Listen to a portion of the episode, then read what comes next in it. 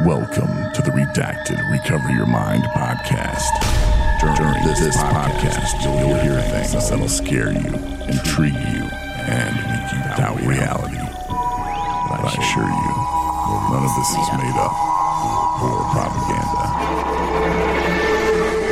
is made up or propaganda. This is where reality draw out the truth. Broadcasting from a secure location in Traverse City, Michigan. This is the Redacted Recover Your Mind Podcast. Here's your host, Mitchell O'Brien.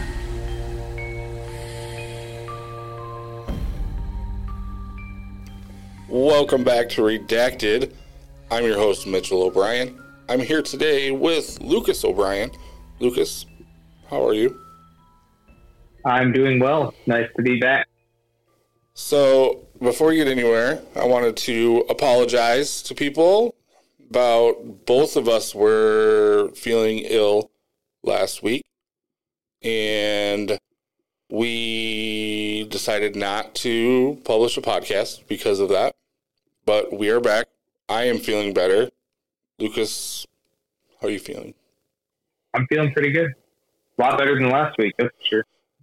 Yeah, I thought it was pretty wild that we were both not feeling good at the same time from different corners of the country, but for completely different reasons.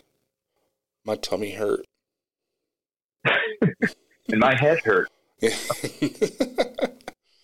I've been listening and looking into quite a few things recently, and something jumped out at me that I wanted to talk about that kind of, I think it kind of pertains to things that I've experienced. Like I've talked about astral travel and the spirit realm visions that I've gotten that you and I have talked about. Mm-hmm. And so I wanted to talk about, I'm trying to think of the best way to say it. The ethereal body is what I'm going to call it. And I think that ties into the body that we're going to get after the resurrection for those of our listeners that are familiar with more of the religious biblical side of things. And we'll explain more, or at least I will, and hopefully Lucas will have more to add to it. And then also how that ties into what I've seen, felt, and been through with my astral and my spirit vision experiences. So one of the things that really spurred this for me to think about it more deeply and want to talk about it with you, Luke, is some stuff that Timothy Alberino was talking about. Mm-hmm. I think you've heard of him. Hey, but before we start, I wanted to point out that I noticed in the intro today that it says, I think it's just because we're upgrading our tech that we're using as we continue to do the podcast, so I can hear everything better than I normally can.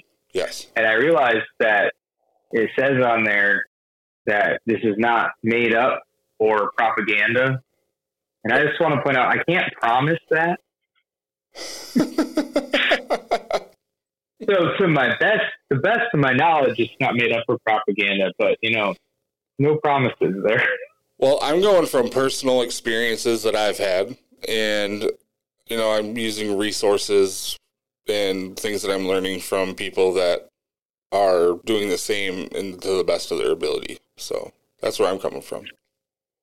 Well, and everything I say, I get directly from Alex Joe. So it's obviously not propaganda. Obviously not. I haven't looked into him as much, but from what you've told me, so. No, I think he's great, but because he says things, and everyone's like, that's propaganda, he's making it up, it's ridiculous, and then 6 months later, it's reality. Right. He's been doing that for years. And he says ridiculous things that sound absolutely crazy, and then you're like, oh, he was right. Again. Interesting. But anyway, let's get into what you were talking about. Well, I know you had a little bit of an idea of something to talk about, too, but I think some of it kind of ties into where I was going. Yeah, I think it all kind of ties into the same thing. I've been thinking about end times again and the resurrection and dreams, and it all kind of ties into, like you're saying, like the ethereal body, the mind, out-of-body experience. Like, because dreams, even if you are in your body, like the reality you're living is completely in your mind. So right. It's very similar in a way. And then there's been times where I'm like, I don't know if that was a vision or I spiritually went somewhere or if it was just a dream, or we say just a dream, but our dream's actually a lot more significant thing, you know, but there's a lot. Right.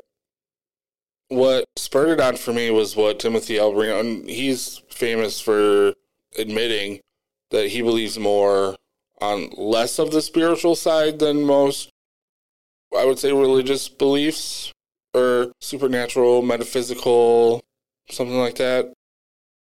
I'm not using my words properly, but less of the non-physical than other people. But he does believe that we are, you know, physical and spiritual beings. Like, that's part of how we're made. And for that to be the case, where is the seat of the spirit or the soul or this place where your mind is? And people can see, like, well, it's your brain. And it's like, well, how exactly does that work?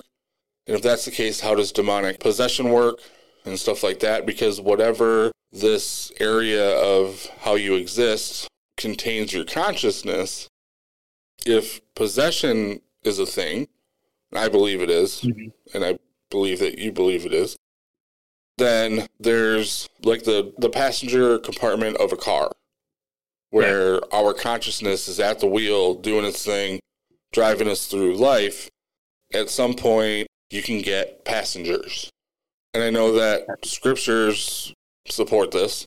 You know, you brought up the seat of the mind and you used the car analogy. And I wanted to tell everybody that, like, the top neuroscientists in the world have found that depending on whether you're left eye dominant or right eye dominant, you see which one you see out of more naturally. And if you look into there with an electron microscope, you can see a little tiny chair with a little tiny version of you sitting on it. And that's the seat of the mind.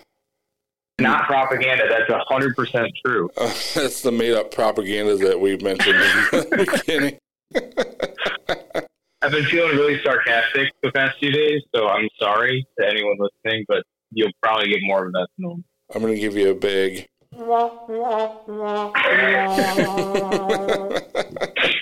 So I was thinking about it, and one of the examples that brought up was when Jesus casts out the Legion from the man in the New Testament, which is where Jesus lives in the Bible.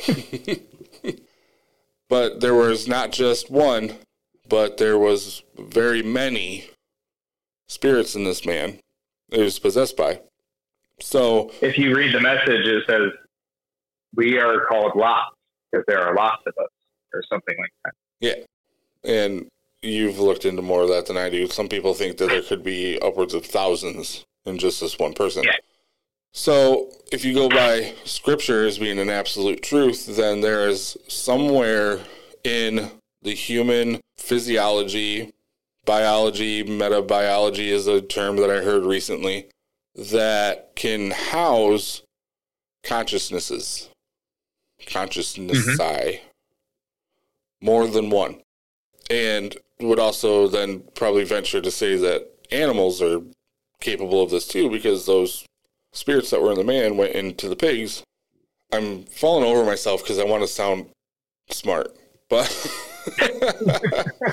what I was putting together was I heard Timothy Alberino talking about it. And what he was saying is somewhere in our spiritual or physical body, there's something put together somehow where we hold and our consciousness lives. Kind of like, he calls it like an appendage, and maybe it's a spiritual appendage, but it's connected to us somehow. And I think it's something else he was talking about when he brought up a different concept, was they were talking about how the spiritual world works and how other higher dimensional beings kind of work, where... when you have a square that's in a certain dimension, but that square can also be a cube, just because you can't perceive the cube doesn't mean that it's not there. And so that's kind of what we're dealing with here. Before we go much further, I think I've got a little bit of an explanation from this.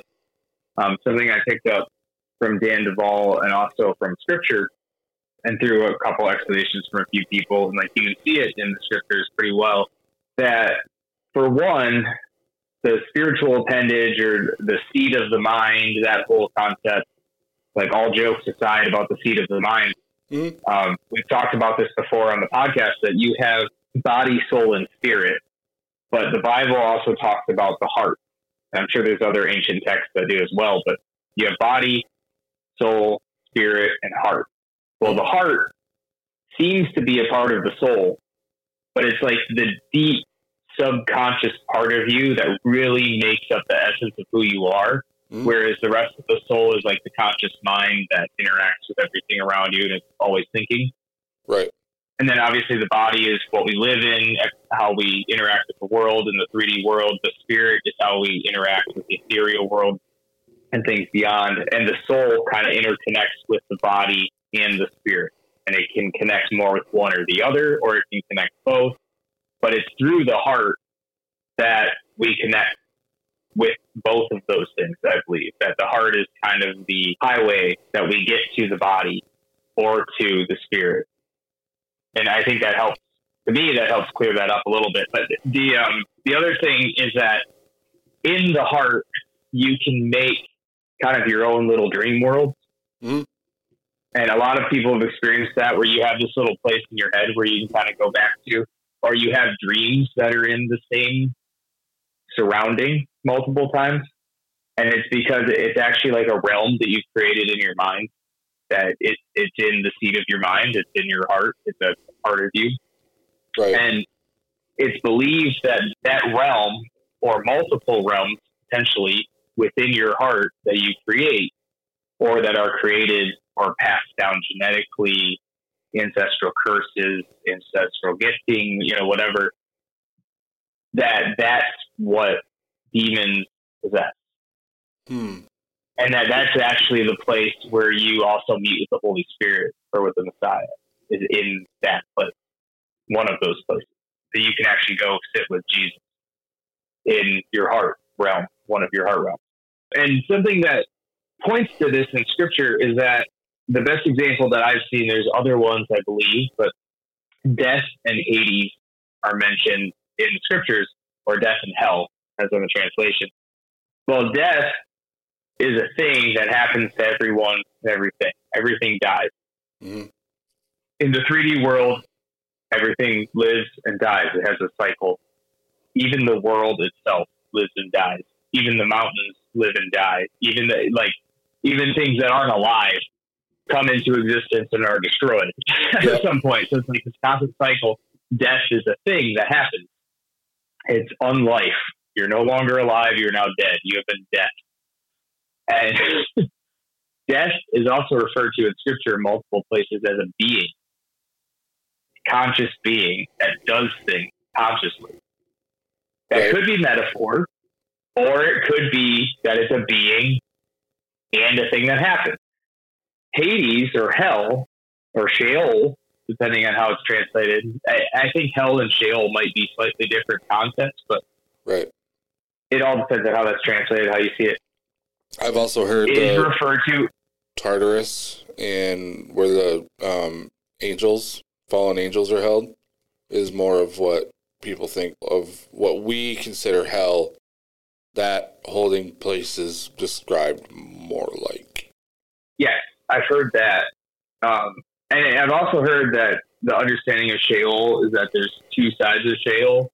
One that's for peace and rest for the righteous, and one that's for torment because you know your coming judgment. Right. And that might be Tartarus, or that Tartarus might be a part of that. And actually that the place of peace may have been released at the resurrection of Christ, that they actually are seated with him in heavenly places, like it says in the New Testament now, that those have risen in the spirit with him, just now awaiting new bodies, but into the heavenly places with him. And they call that, I don't know, Abraham's bosom? Yeah, it would be that part. But I don't know. I'm no expert on that. I've just heard those concepts, throwing it out there. But so the whole thing with Hades or hell is that in Revelation, specifically in Revelation, Death and Hades, I think, are two riders and the horses of the apocalypse. Right. They're referred to as beings with consciousness that go out to do things. They're also referred to that in other places, in the prophets, I believe. And they're also referred to, especially hell, as a realm where people go to for torment, and also these fallen angels and demons and things like that. It's not a place that Satan controls and he's got a pitchfork and he pokes you with it. And it's like, it's not that. Right. It's really much darker than that. But it was a place, I think, mainly for the enemies of God to be held in punishment for the wrong that they've done. It wasn't created for humans. Humans have ended up there by transgression and iniquity, but it wasn't created for humans initially. Well, it's because we become enemies of God through that. We have to find salvation, and that brings you back to becoming a son of God. Yeah. Which I know is probably what you're wanting to get into, but I just want to drive that point real quick that I was trying to make, that I'm rambling on about. Hell is considered a realm and a sentient being. And if death and hell can be realms and sentient beings, then human beings can also be realms and sentient beings. Right. So we can be a sentient being in our three-dimensional flesh, and also be a spiritual realm within inside of us that can be inhabited by malevolent or benevolent spirits. Well, and that goes back to, I know I mentioned it a podcast or two ago, where scientists have found that the way that our brain waves work, basically your own universe inside of your head, and your head, mind, whatever. I didn't read the entire article. It looked like a sketchy website, so... But, you know, if that's a thing that people are thinking, like, it's, you know, it's on there. Like, they're getting pointed towards the right direction. But well, and you can see it in our culture that all around us there are people creating their own reality in their head. And I don't want to sound hateful towards people or not, because I'm not hateful towards people. But there's a lot of people that make up a reality in their head. And they go, this is the truth. And it's like, no. Right. That's not. Because there's still a physical reality. You can have the reality in your head, but there's still a physical. And though I think the human mind can come up with a concept and manifest that concept into creation through hard work, determination, time, and effort, blood, sweat, and tears, I don't think there's really proof that you can just sit on your couch and manifest being rich and then all of a sudden be a millionaire. Well, you can't just think it into place. You know, is it part of the process? Yeah, but I mean, it goes back into like faith without works is dead, and all of that. But believing in yourself is a big part of it, I guess. Yeah. So, where I wanted to go with it more is the experiences that I've had, and you might have actually changed my perspective a little bit with some of the things that you just said. The big thing is, I believe I've been in the astral, which I'm having a tough time with these guys that are saying that it's strictly forbidden to go there or strictly forbidden to be there. I think I somewhat agree with that because of my experience, and I'll dig deeper into it. But also then I've had I've only been calling the spiritual realm, which is different in my head than the astral realm. And originally I was thinking that maybe it was the kingdom of heaven. But at the same time, like what you just said, it could be this world that my internal realm, because that's where I go when I've met with and spoken with Yahusha. And my most recent one, which would be the one with Yahusha and Michael in the Spirit of Lust, which I can't remember if I shared that on the podcast or not. So if I just shared it with you or actually shared it on the podcast, someone will have to refresh. And if they want to hear that story, I'll tell it. Yeah, I don't think you shared that on the podcast. I think you just shared it. But I'm sure I'll talk about it again because I talk about these things. That's why I have podcasts. But Yeah. When I'm doing the astral thing and I'm in this spiritual realm, it's very different. These places are very, very different. And that's why I've noticed them being two different places. And the crazy thing about the astral, what I'm calling the astral, what I think is astral, and I haven't got to talk to a lot of people who also have experience there, and you and I may be getting the opportunity soon, but it was more of a mirror of the world that we live in, like an opposite, like a negative to a photograph, almost. Well, and you kind of described it as like a energetic representation of the life force of all things around you, but without like the man-made structures. Right. Which I found interesting. And it was kind of interesting because I think I've mentioned this too, is typically that's the way it was. It was like there were trees, an earth, a rock, stuff like that, but none of the man-made structures. But there were other times where those were there too, but it was like a faint imprint of it. And so I kind of interpreted it as the frequency I was in, what would show itself and what wouldn't.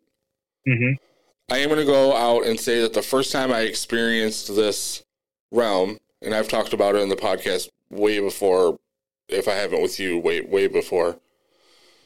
But the first time I ever experienced this realm, I believe that it was Father Yahweh, Father God, who pulled me out of my body and took me there.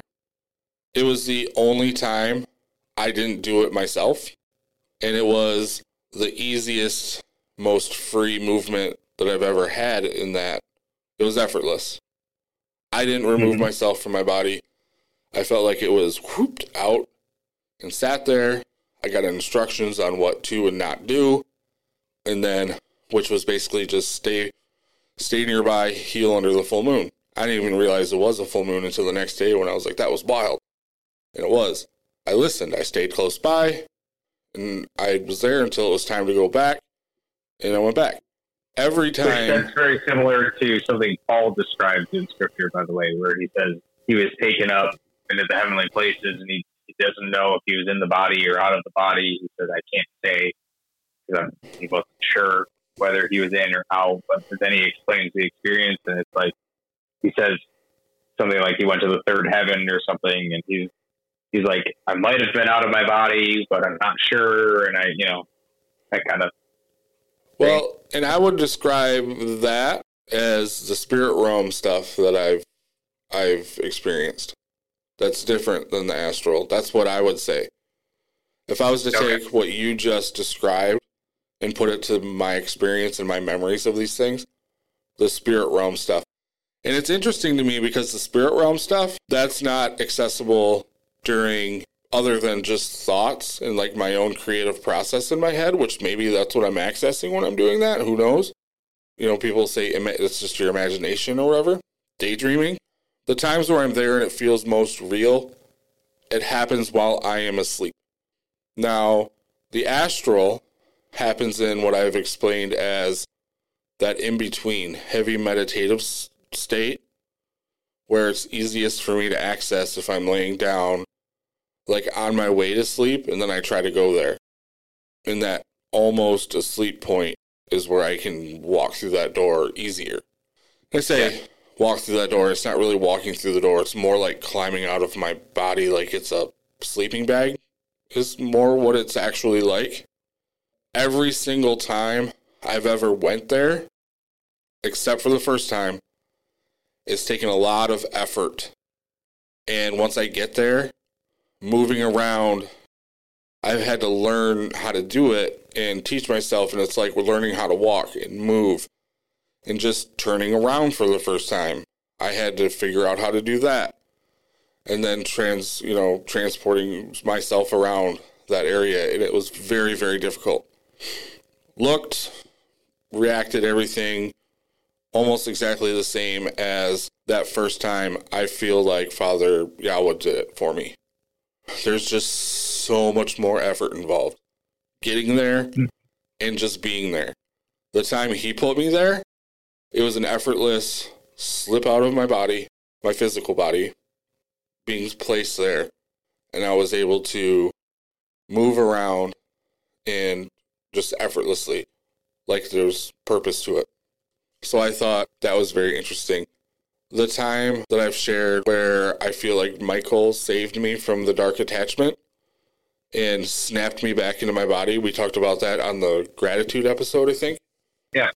That time was probably one of the times where I was moving around the most effortlessly on my own. But I'd been trying for a while to, like, build up a stamina in that state. And I still don't feel like I'm trying to go back there in my memories, not go back there astrally, because I've been hearing a lot about how prohibited it is, and I'm struggling with the fact on if it's strictly prohibited or not because of my own personal experience there. Part of me wants to say I agree with that, and it is prohibited, because the only time that I was ever there where it felt like I was really supposed to be was when he put me there. All the other times it just felt like I wasn't naturally there, and I wasn't supposed to be there. Not like there was an energy of, you need to leave, but it just wasn't the same as the first time. Yeah. It's like I was taken there and given permission to be there, and there were no restrictions. I'm trying to remember back to my interaction with Michael before he snapped me back into my body, which wasn't until the attack happened, and he was telling me that I need to be careful and that I wasn't supposed to go this way. And I take it more of the direction I was going in that world, like the physical direction, like you shouldn't be going north and you should be going that way instead type of a situation, or you should be staying back there. Like, you shouldn't be coming over to this part of this world. And I'm like, did I misinterpret that? Was he telling me I shouldn't be there? And if that's the case, why didn't he tell me the last 7 times that I took myself there? Well, and one of the things, and I don't know, I'm just going to throw this out there, that I've not heard so much as read about experiences of people that have traveled to the astral realm. Depending on their background, they interact with different types of beings. Many of the people that have come out of Christianity and have a vague faith from Christianity interact with angels by angelic names that are generally recognizable, not always recognizable, but sometimes they're kind of abstract names that you can find in extra text or whatever, but like they're not unknown angel names. You can find them. Right. Oftentimes it's archangels. Mm-hmm. And everything goes well because the archangel guides you. They give you these cool experiences. They protect you. They make sure you don't go too far. They show you that they're your friend, that you're not going to get hurt. You can trust me. But then if you go against the archangel or an angel of any kind, it becomes very, very dark and things change. And it shows its true form, and it tends to be demonic in nature, but it presents itself. It's like scripture says that Satan presents himself as an angel of light. And I'm not saying necessarily that's what you experience, but it's possible that you were being guided and he was saying, like, Mitchell, I'm your buddy. I'm going to protect you from this darkness. You can trust me, to try to guide you out in further things. Or it could have been Michael protecting you because you were doing something, you're going in a direction you weren't supposed to. And it was legitimately Michael. Like, I don't know. So here's my take on it, and I see what you're getting at, and it's like you've got a little bit on both directions. What I get from it is that was Michael. And from everything, it's even the dream vision that I had where I thought I was in the kingdom of heaven, that might be my own realm or whatever, heart realm. I'm going to call it heart realm from now on. Even that, it was Michael is, those are the only 2 times I've ever seen him. He had more form the second time, what we would consider more human form, but he still had the same bright white blue tint glow, not even glow, shine, like sunbeams coming from him, but not yellow, like blue. And everything I read about Michael is he's associated with this blue. Now, could that be deception? Yes, it could be. But to remind you of other things that have happened in my spiritual walk, Michael is the one that I thought was communicating with me in, like, the prayer understanding side of it. Like how you don't hear voices in your head when you get answers to prayer that way and hear God's voice and stuff, but you get this energetic understanding in your thoughts. Yeah. And Michael was the first one to make himself known, and he's who led me to the Father. He's the one that kept saying, like, hey, you need to reconnect, or, you know, would guide me through what I'm doing and then push me towards the Father.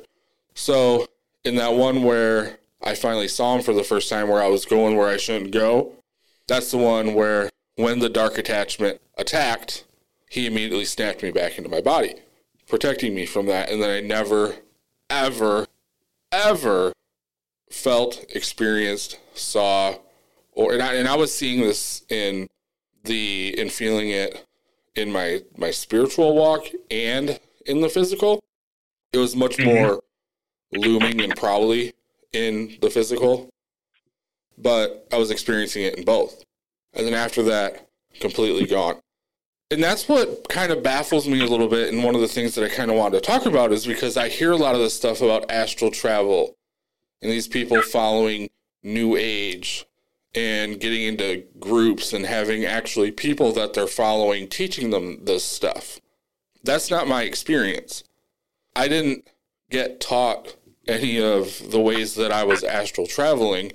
I would pick up little tips here or there from research that I did, but then I would always do it on my own, and it was always just a little bit different.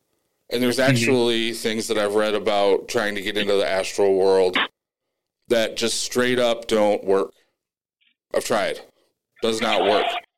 When I do it the way that I've kind of figured it out, that I kind of figured out trying to follow the path of how Father Yahweh pulled me out of my body that one time.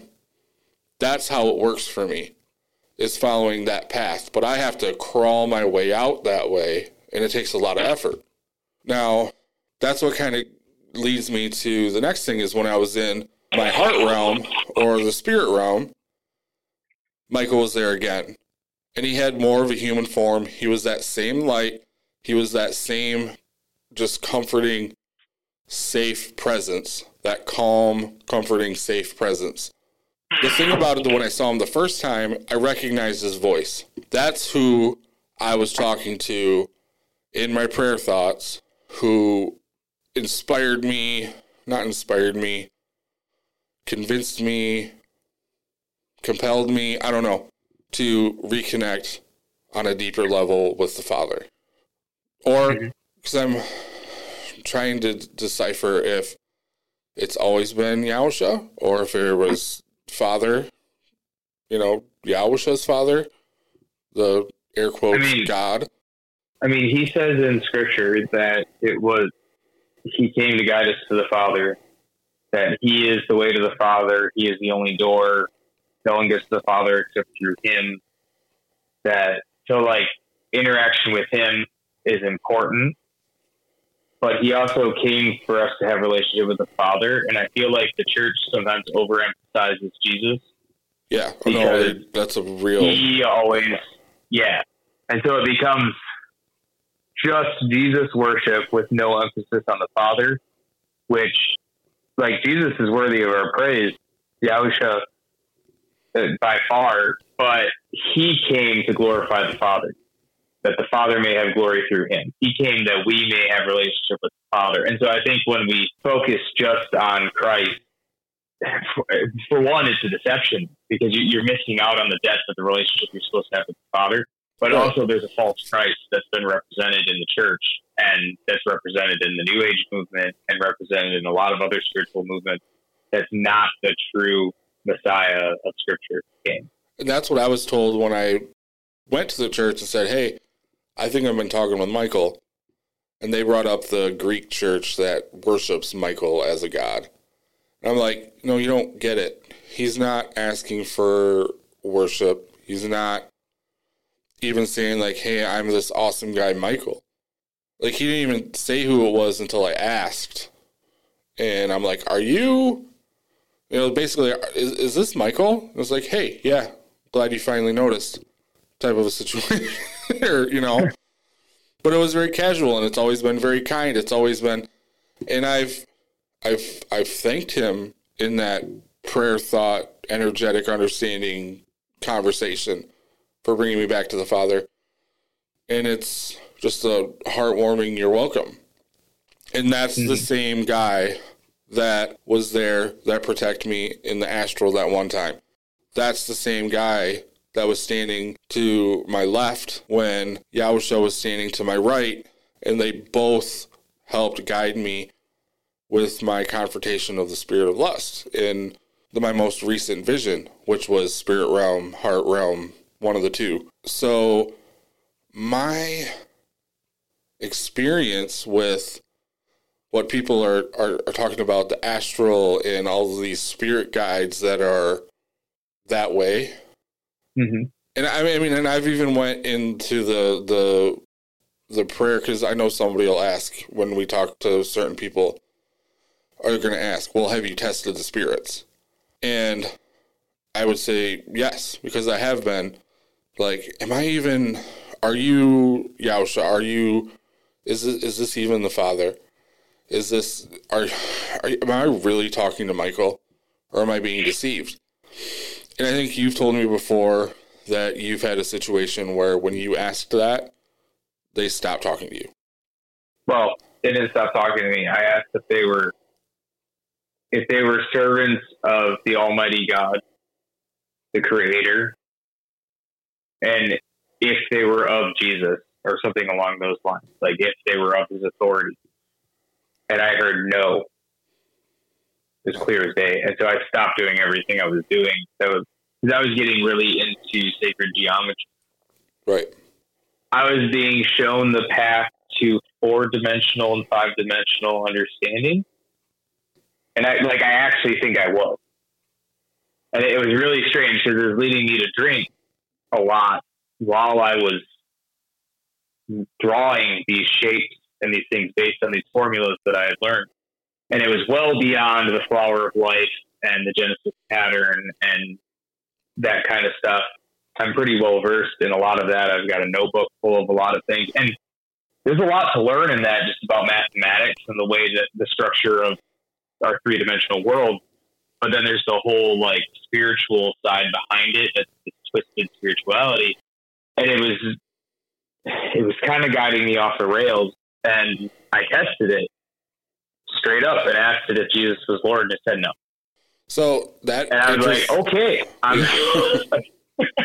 That interests me for two reasons. One, because I know somebody very, very recently, and I won't go into any details because legally I can't, but had a very, very, and you've told me that before, but it just made me, reminded me of this, who started to be shown these shapes and started to draw them out, these shapes and patterns and stuff like that. And I'm in the business of recovery and substance use disorder. It was somebody in that area of my life, and it drove them to relapse because it was getting to be too much. But it'll overwhelm you like crazy because you're shown things that your mind can't even understand. Right. And I mean, I was legitimately being shown things that my mind couldn't understand. I was given formulas for 5-dimensional shape that had all of, I truly believe in this one drawing I have, and might have all of the lines needed to understand 5-dimensional reality, the basic structures of it. But when you look at it with your eyes, it'll drive you nuts just trying to decipher any of it, because there's so many intersecting lines. It's like you can't figure anything out. Right.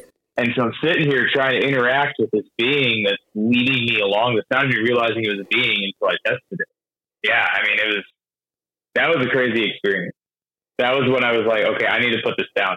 Because before that, I was learning the fundamentals of physics and geometry based on these shapes and everything that I was seeing.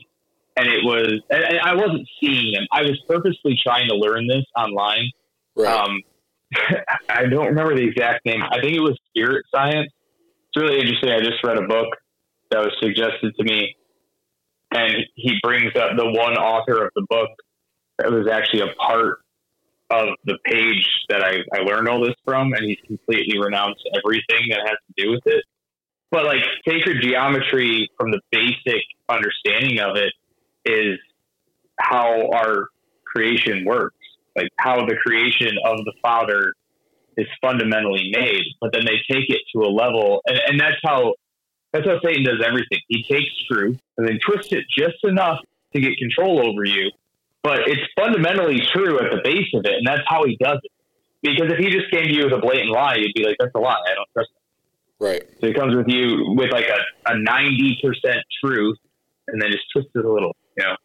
And we've talked about that before. That's where I've gotten off on tangents about how it'll be a certain concept, and it'll just be tweaked just that little bit to where it's off, yep. And it's not true, but it's so close.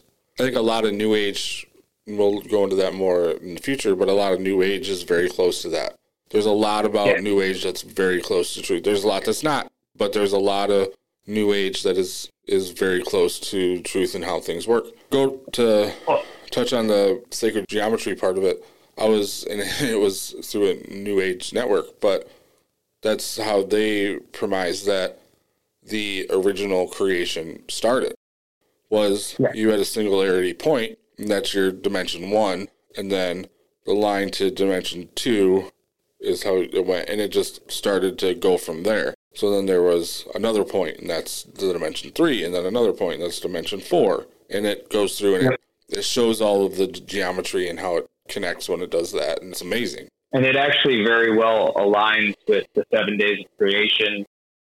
It also aligns with the seven Moedim, or the seven beasts of Yahweh in the Old Testament, the seven branches of the lampstand, the menorah. There's a lot of sevens throughout Scripture that that concept from sacred geometry aligns very, very well with. And as I was learning about it, I actually, be careful to say this because it's heresy in a lot of the church, but I think that there's a point in Scripture that it talks about Yahusha, or Jesus, being brought forth from Yahweh the Father. Not created in the same sense that we're created, but that there was a point in eternity.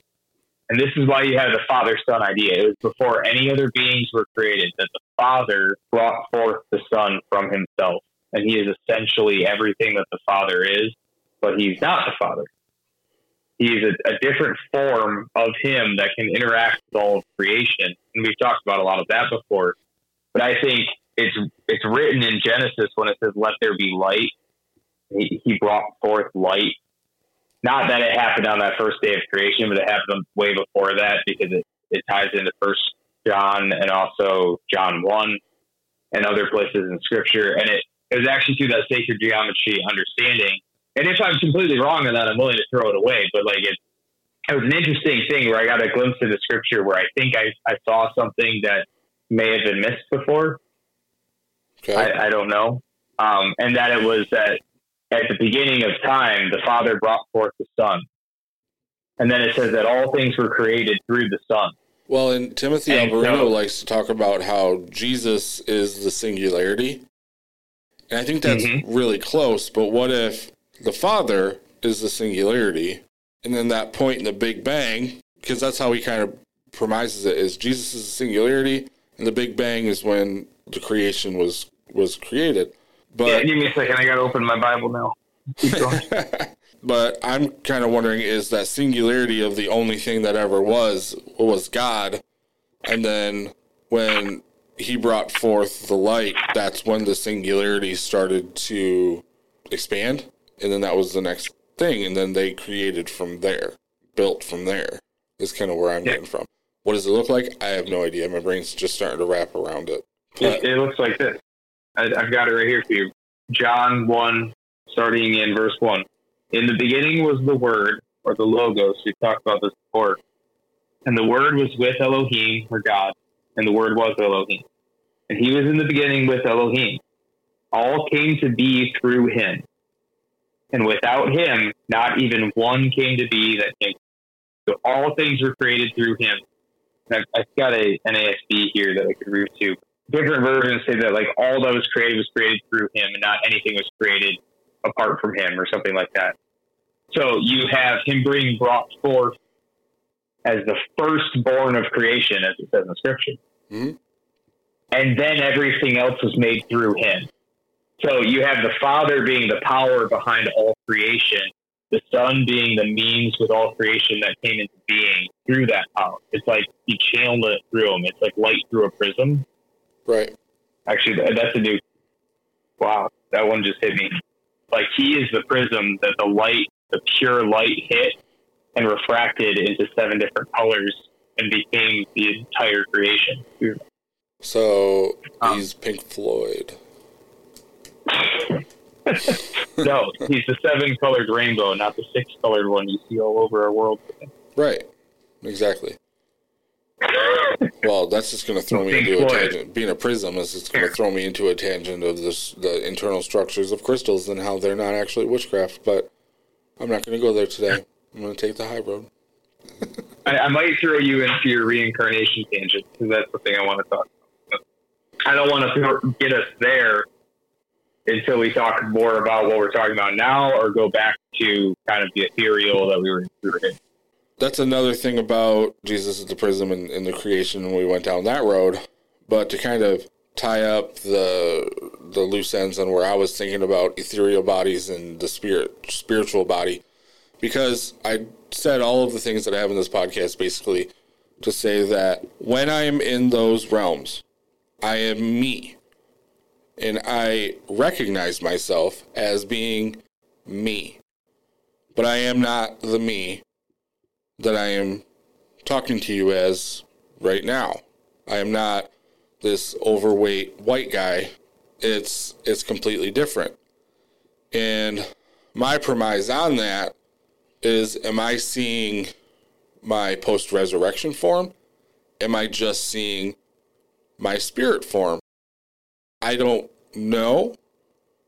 I can tell you that in the astral plane, I surmise I've been to, and then the spirit heart realm that I'm surmising I've been to, I'm a little bit different, but it could just be a reflection of the realm I'm in too. Same shape, different color situation. Astral realm's just darker. Like I said, it's more like a negative to a photograph. The spirit realm, I would say, is brighter and more like what we see on a nice sunny day here on Earth. That's why I know it's not the same thing, because when I go into the astral, it's always exactly the same. When I go into this other one, or I'm taken there, or however it works, a bright sunny day. Now there's darknesses and there's other things that just don't seem to be affected by a celestial sun like the 3D existence we're living in is. That's what I was trying to ponder is that what I'm seeing? Am I seeing what I'm going to be? Because I also have this feeling that it's literally just my spirit body, which I think we're going to be more than that after we get our resurrection bodies and are brought back to the state of Adam and what we were meant to be. We're going to have a 3D higher dimensional body, where it's going to be in this, there's going to be a physical form and then more than what we already have. After I learn how to do some things in the spiritual, I get to hold on to those skills here in the awake world, I'll call it. And what I mean is the two that jump out at me the most are when I was having issues with intrusive thoughts, and I had my dream vision where there were, I believe it was the Lion of Judah, so possibly even the Father, or Yahusha there in lion form. And then I think it was the seven spirits of God were with him, because there were multiple people with him that I wasn't introduced to. And I didn't pay attention to them, because why, when you have either the creator of the universe or his son standing in front of you, why pay attention to anybody else? Yeah. But he taught me how to deal with intrusive thoughts a better way. And when I tried that, back here in the waking world, it worked. And then when I was with Yahusha and Michael in the same heart spirit realm, and they told me how to I'll shine my light, I'll get where I feel like the only way I can really define it is a spiritual or an energetic pressure. And it's almost like you have to, and not everybody's going to understand this reference, but you will. Dragon Ball Z explosive wave. But it all starts in what a lot of people would describe as the crown chakra. It all starts right there. And it's like it disperses out in this like light burst, solar flare, out. And then that pressure is gone and down. And I think that it has something to do with maybe my self-consciousness or just self-inhibitions holding myself back. And it's part of my healing to break those down, something like that. Mm-hmm. And that I have to shine that light, and I'm supposed to be shining that light. And we have way more of that light inside of us than we ever knew or thought. And it wasn't until I was shown how and what it was that I even realized that it was there. And now I can utilize it. I guess I'm going to end my rant there because I feel like I'm just kind of rambling and just getting thoughts out now. But mm-hmm. That's what I was pondering is, are those our post-resurrection bodies? I don't know. Now that you and I have talked about it, you've kind of let me ramble enough to kind of sort my thoughts a little better. Yeah. That's my favorite part about this being a journey podcast is we can get in here and just talk our thoughts out. Hopefully somebody... Yeah, learn as we go. Yeah, learn as we go, and hopefully somebody picks up a cool thought process along the way. I feel like my astral experience hasn't been this huge negative thing because I've been guided by the good guys. Kind of where I was going at the one point. And There were times where I tried to go there, not guided by the good guys, but I never got picked up by one of the bad guys, is the easiest way for me to say it. So I'm still, journey, the jury's out on where I believe. I know that I haven't went there ever since I started believing that or hearing that it's strictly prohibited.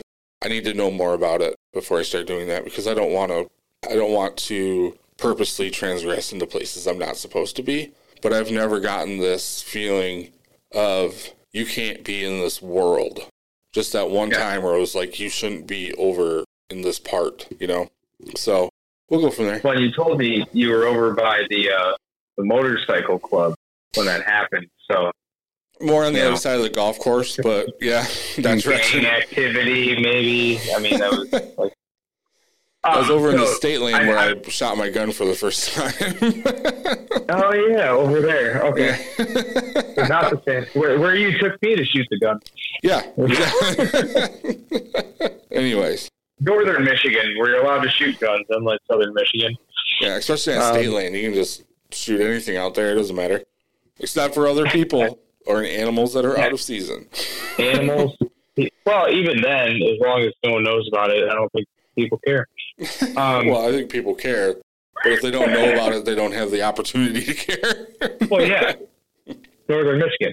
Anyway, I'm going to go to my 90s, early 2000 nerd days on a couple of things here, just because things you said. But one, you're talking about a solar flare and not an explosive wave, first of all, because solar flares come from the forehead and explosive waves come from the core, and it's totally different. I thought about that after I said it because it does. It comes. It was something that generated from like the crown area, even when I was in the spirit realm. So then I said, explosive wave, and then it's like a solar flare, and I was like, oh shoot, no, it was more like solar flare. But and for anyone who doesn't know, we're talking really dirty things about Dragon Ball Z. Really dirty things. Yeah, the explosive wave in it is interesting because it's a wave of energy that comes from the core of their being, and scientifically they've proven that the heart of humans projects a electromagnetic field around you, anywhere from 3 to 10 feet, averaging at 6 feet, almost like when a certain cough came through and we were supposed to stand at least 6 feet apart. It was so we didn't connect with people around us because we didn't feel each other's electromagnetic frequencies, which is more of a subconscious thing. But well, it's more of an aura. Well, it's what they talk about with the aura and everything. It's literally your electromagnetic waves produced by your heart. And it's like a force field around you at all times. As long as your heart is beating, it is there.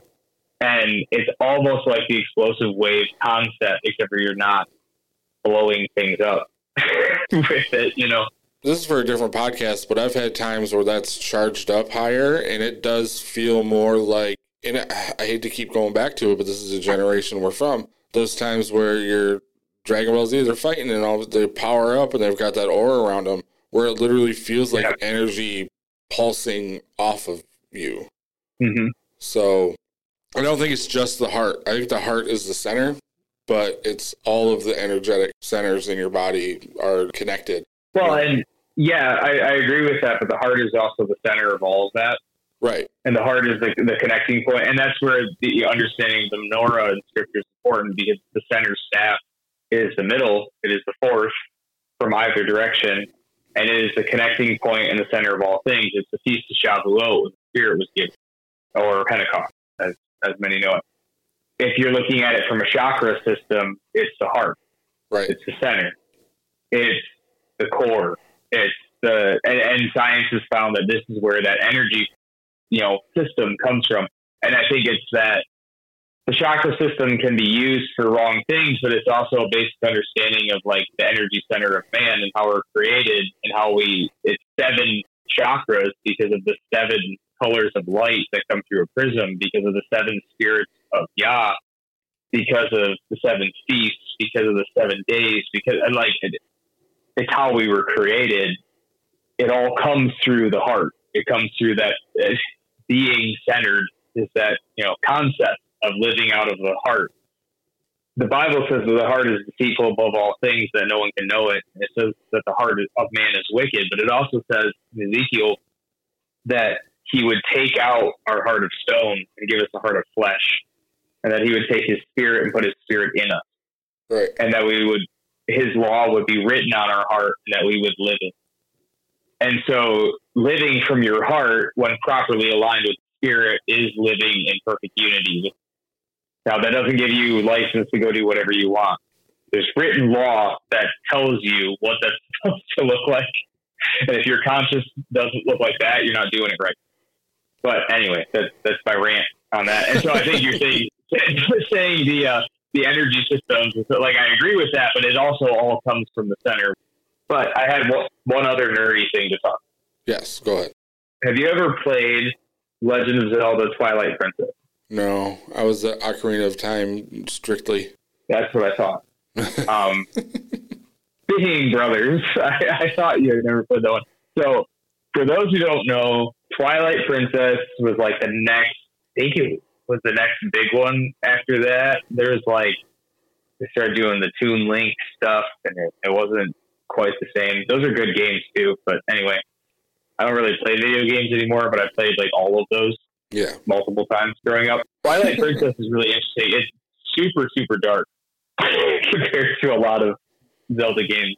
They all have undertones of it, but Twilight Princess had a whole shadow realm, and it was called the Twilight, and there was this whole race of beings called the Twilight who lived there because they were banished there because of the things that they had done in the light realm, the normal realm. Sounds familiar. Interesting, right? So they're banished to the Twilight, and the Twilight, Link gets hit with a shard of this Twilight like artifact thing, and then he ends up in the Twilight realm, and then this pretty much demon human thing who's the queen. You will find out later she's the queen of the Twilight. Spoilers. Been out for 20 years, sorry. But obsessed you, it's been out long enough you could know. Closer to 30 probably, but anyway. We're probably getting closer to 30 because I think it was early 2000. So Gosh, we're getting old. I know. Anyway, she helps him back into the normal realm. When he's in the spirit realm, he's a wolf. The Twilight Realm. I call it the spirit realm because humans, or Hyruleans in the realm, the normal realm, are spirits in the Twilight. Oh. Just interesting. Throwing all this out there is theoretical. Because I think media has a lot more to tell us about the spirit realm than they understand. Because I think it's inspired by good or bad, but it's inspired by something that knows things. The Twilight is this realm that he can use portals to get back and forth throughout the game. Hmm. And it's an almost exact replica of the normal realm, but in perpetual twilight. Hmm. It's not night, but it's almost like a negative of the regular human realm. Exactly how you describe the ethereal realm that you're talking. Well, that's like interesting too, because flip that around a little bit. These beings that, and it's the negative attachment one I'll throw out there because that's the one that I've experienced in both for sure, is mm-hmm. in that realm, horrifying, dark, clawed-toothed, massive muscled beast. Not even necessarily humanoid, more animal-like. In the waking world, very much like what people would consider a shadow person, a fleeting shadow person that I would see sometimes. And it was just always kind of prowling behavior, but still this humanoid dark figure, and not even really an intimidating one. And so it was like this, just very, not even close reflection and much less powerful. And it really, it's reminiscent of what they talk about, how the Nephilim spirits are. Mm-hmm. Is where I connect the dots to. But yeah, I just thought I'd throw all that out there because as you were talking about it, I'm like, this sounds like the Twilight and Twilight Princess. You're describing almost exactly the same thing. And it was literally a realm created to banish this race to. Well, I don't know if it was created for it. It might have been there. But then it, like, banished them. And in Twilight Princess, like, they're not evil. And there's this whole, you know, whatever. There's this whole redemption cycle for them. Even though they do some really evil things. And the princess is, like, scary at the end. Right. You also save her and all of her people, but it's like, she's kind of horrifying. Anyone that's played the game knows. It's some freaky stuff. And there's a lot of crazy dark beasts. And it's the same kind of thing where they have a humanoid form in the regular realm. And then in the Twilight realm, they can take, like, there are different ones with these more grotesque animal-like forms and stuff like that. Whatever. It goes back to what I was saying about the media actually pulling through truth. And that's why I really wanted to get Matt Miller from Logos Made Flesh on here, because he talks about a lot of this. And he'd have a really good perspective. But it also reflects what a lot of people, Timothy Alberino being one of them, talks about Tolkien and C.S. Lewis, how their stories are so reflective of what actual human history really looks like. Yeah. After reading Tolkien's books, I really feel that he didn't make it up. Right. Like, it was channeled history, and it might be historical fiction, but it's based on actual history. It is what it, like, I don't know how anyone can read and really dive into his stuff without thinking that. Right. So without beating a dead horse even further, that talk kind of pulled some things together for me. We had some cool stuff we can put out on the airwaves here and gave us a little bit of fuel on stuff to touch on in the future. I've taken notes. But I think we're going to wrap it up for this one, guys. We're going to get our rest. I'm going to get this published. And Lucas and I are going to collaborate and come at you again in another week. Sounds good. Thanks for listening. And I don't think we've talked about ducks enough lately, so I wanted to touch on that for a brief moment at the end, but I'm not going to rant on ducks. Some people are going to be sad we didn't, and some people are going to be glad we did. I know. Some people have seen the truth, and others just haven't, and I've come to terms with that, so You'll have to determine which ones are which on your own. All right. Well, I think we're going to sign off. So I'm going to say see you next time. Yep, see you next time. Thanks for listening to the Redacted Recover Your Mind podcast. For more episodes, click the link in the description.